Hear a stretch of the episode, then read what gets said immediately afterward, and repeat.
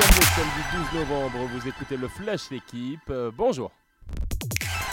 Miracle ou synonyme de grand caractère. En ouverture de la 15e journée de Ligue 1, l'OL a arraché le nul un but partout hier face à Nice. Sur penalty, Pépé et les Aiglons ont ouvert la marque juste avant la pause. La casette a égalisé également sur un penalty controversé à la 89e minute. Les deux équipes pendues sur place en milieu de classement. Place désormais à la Coupe du Monde. Prochain rendez-vous en championnat pour les deux formations le 28 décembre. Le leader Le Havre en exclusivité en direct sur la chaîne L'équipe. À 19h, les Havrais se déplacent sur la pelouse de Guingamp. Le Hack dispose de deux points d'avance sur Bordeaux, deuxième opposé à Pau. Face à Rodez, la SSE sera aussi à surveiller de près. Saint-Etienne 19e n'a gagné que trois fois depuis le début de la saison.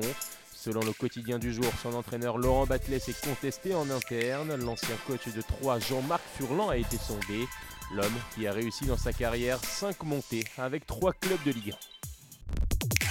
Le mot test qui prend tout son sens pour le 15 de France. Ce soir, les hommes de Fabien Galtier reçoivent l'Afrique du Sud, champion du monde en titre à Marseille. Les Français restent sur 7 défaites de suite face aux Springboks. Dernier succès novembre 2009. Mais les tricolores viennent tout de même de remporter 11 matchs consécutifs, un record. Le capitaine Antoine Dupont dit se réjouir d'affronter les meilleurs à 10 mois de la Coupe du Monde. Les battre serait encore mieux. L'enjeu ne doit pas prendre le pas sur tout, selon ses mots.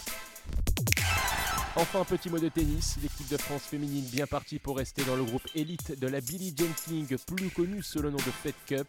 En barrage, les Bleus mènent 2.0 grâce à Alizé Cornet et Diane Paris.